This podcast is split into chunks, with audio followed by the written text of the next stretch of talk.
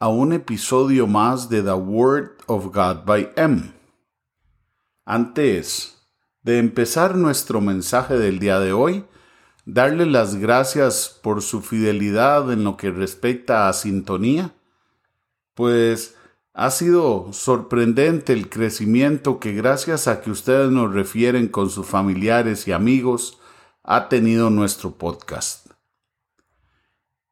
Hoy vamos a hablar de uno de los aspectos más difíciles de la vida cristiana, como lo es la continua batalla por no recaer en comportamientos o estructuras que a veces por temporadas tal vez somos capaces de dejar de lado, pero con el tiempo estos comportamientos tristemente vuelven a aflorar en nosotros. Dice Pablo en Primera de Corintios, capítulo 13, versículo 11. Cuando yo era niño, hablaba como niño, pensaba como niño, juzgaba como niño. Mas cuando ya fui hombre hecho, dejé lo que era de niño. En nuestra vida espiritual debemos ser capaces de identificar aquellos comportamientos que obedecen única y exclusivamente a nuestra necedad, a la necedad de querer, de querer seguir viviendo nuestra vida alejados de los principios de Dios. Alejados de esos principios que Dios nos deja en su palabra para tener una vida plena.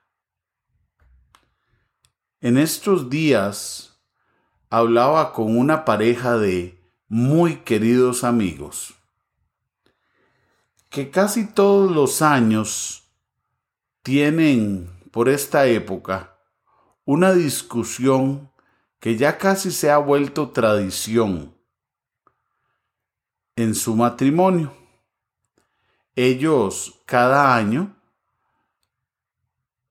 deciden discutir, y digo deciden porque con solo que se determine uno de ellos a no hacerlo, se acaba la discusión.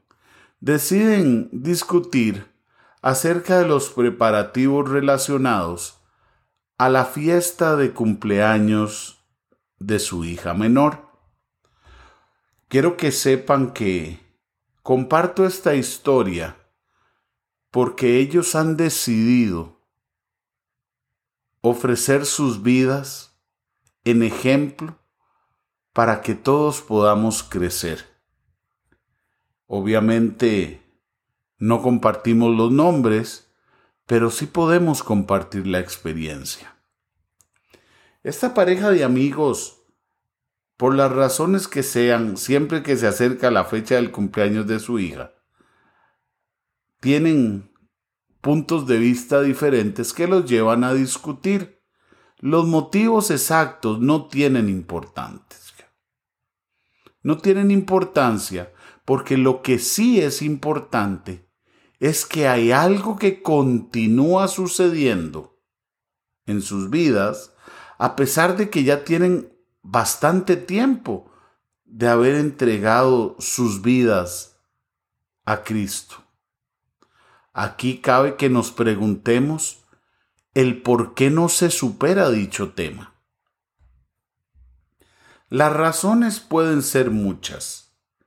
Sin embargo, quisiera pensar que es porque generalmente nosotros tenemos una perspectiva horizontal de las cosas. O sea, solo nos preocupamos por nuestro punto de vista y de discutir y sobre todo oponernos al punto de vista o a la perspectiva de la otra persona. Sin embargo, en este afán de defender nuestra razón de defender lo que creemos merecer, perdemos por completo la perspectiva que tiene Dios sobre una determinada situación. En este caso concreto, mientras los padres discuten por los preparativos de la fiesta, tal vez sobre la lista de invitados o a quién se le va a dar más o menos atención, Dios está en el cielo preguntándose, ¿será esta la forma en la que se celebra la vida de esta niña preciosa? Muchas veces nosotros perdemos de vista bendiciones que damos por sentadas. Tal vez damos por sentado el hecho de que una niña esté saludable, sea inteligente, sea preciosa como persona. Y al dejar esto de lado, no tenemos ningún reparo en entrar a discutir si son X o Y los números de invitados.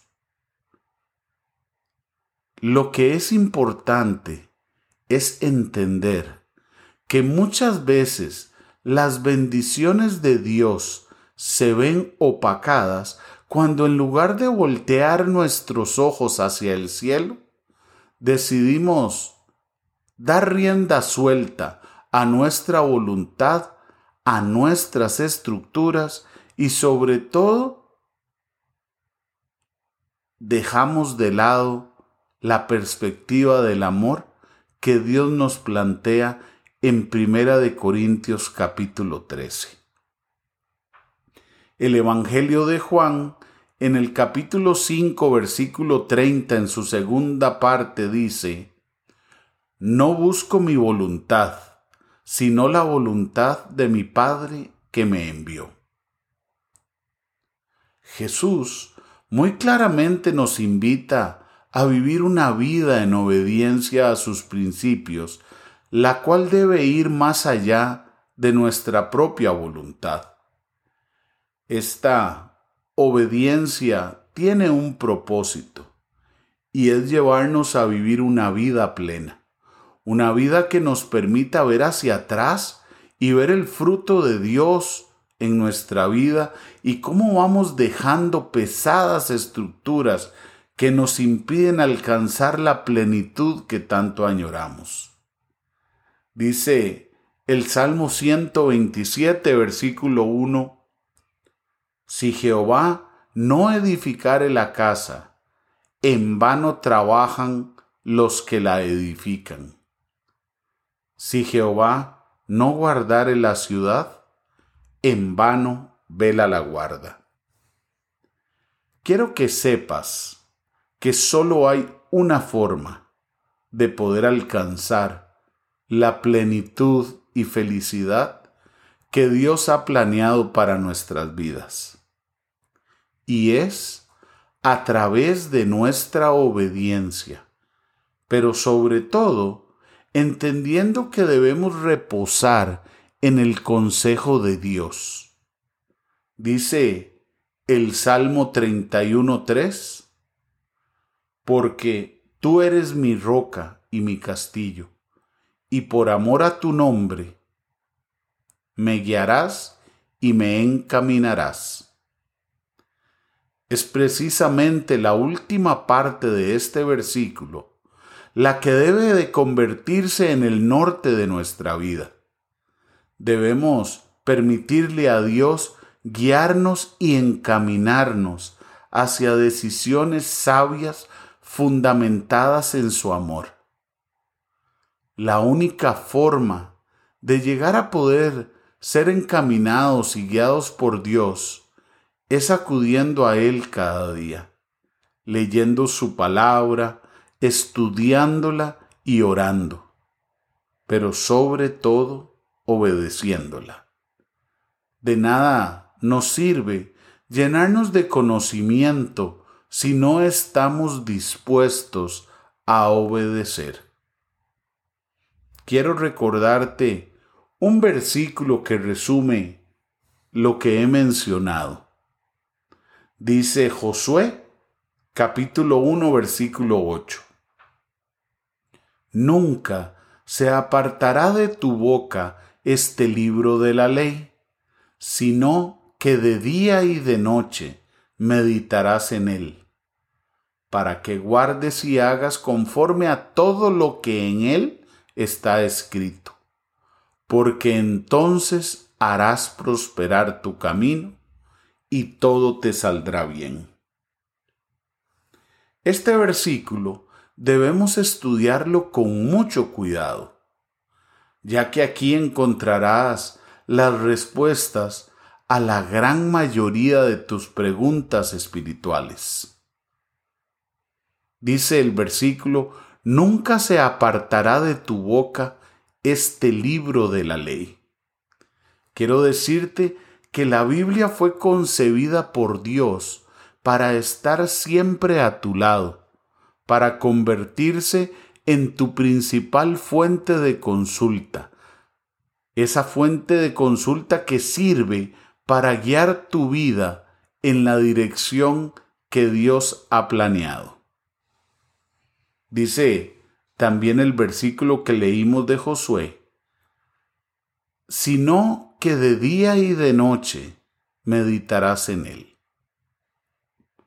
nuestra relación con Dios no fue concebida como algo de un día a la semana, a donde te vistes con ropa bonita y luego vives como quieres el resto de la semana. Este versículo te invita a leer y meditar en la Biblia todos los días, tanto de día como de noche. Igualmente, este versículo te dice que a Dios no se le visita, sino que con Dios debemos convivir. La gran mayoría de los creyentes se conforma con cumplir, presentándose una vez a la semana a la iglesia. Pero esto no fue lo que Dios planeó. Nuestra relación con Dios debe ser permanente. Él debe estar presente en cada momento de nuestras vidas y en cada decisión que tomemos. De manera que el egoísmo, el resentimiento, la crueldad, el racismo, la discriminación, la agresión, las ofensas, etc., no encuentren espacio en la vida de un cristiano. Sigue diciendo el versículo de Josué, para que guardes y hagas conforme a todo lo que en él está escrito. Aquí Dios nos está diciendo de forma muy clara que todo aquello que leamos en la Biblia debemos guardarlo en nuestro corazón.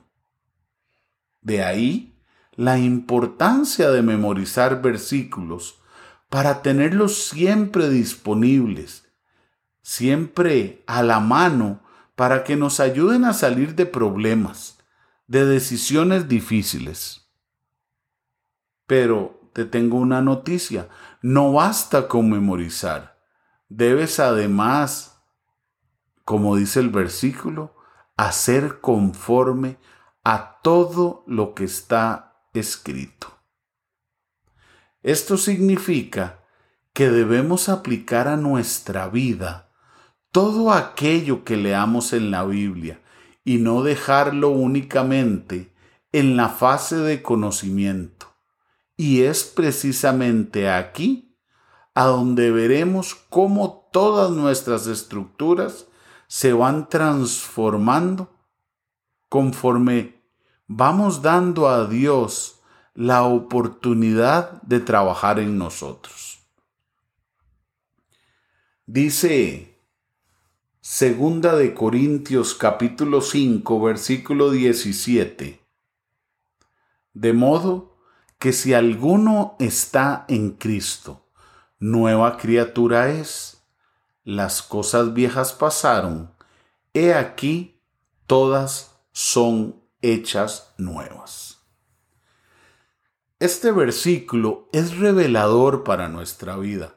Es un versículo que a veces se cree que solo sirve o es o apunta al momento en que recibimos a, Cristo en nuestro corazón.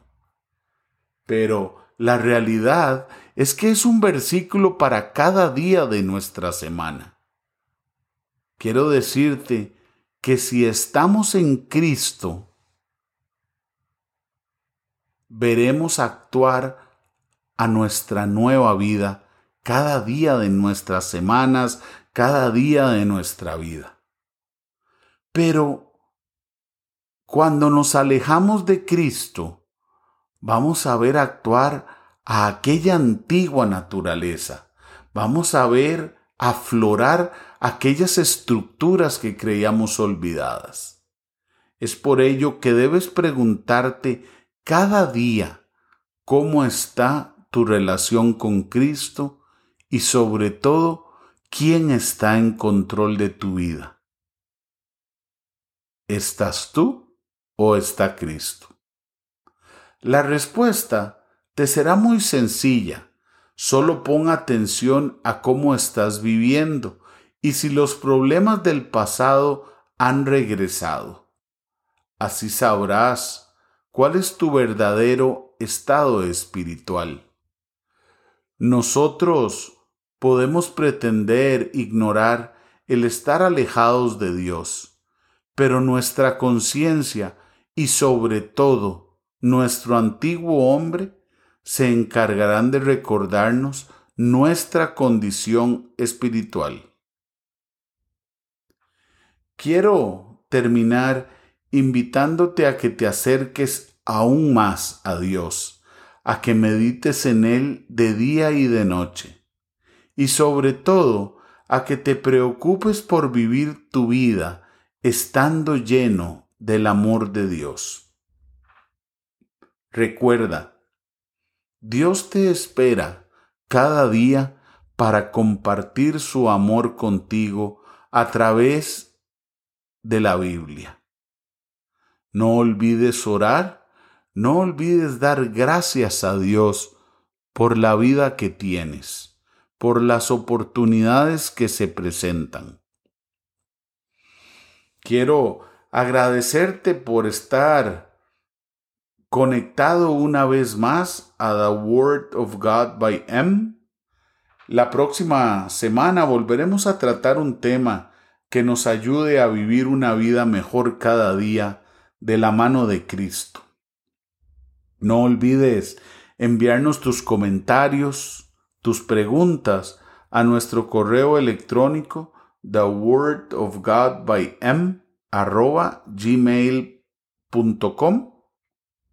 o seguirnos en nuestro Instagram arroba the. Muchas gracias por escucharnos y nos volveremos a poner en contacto la próxima semana.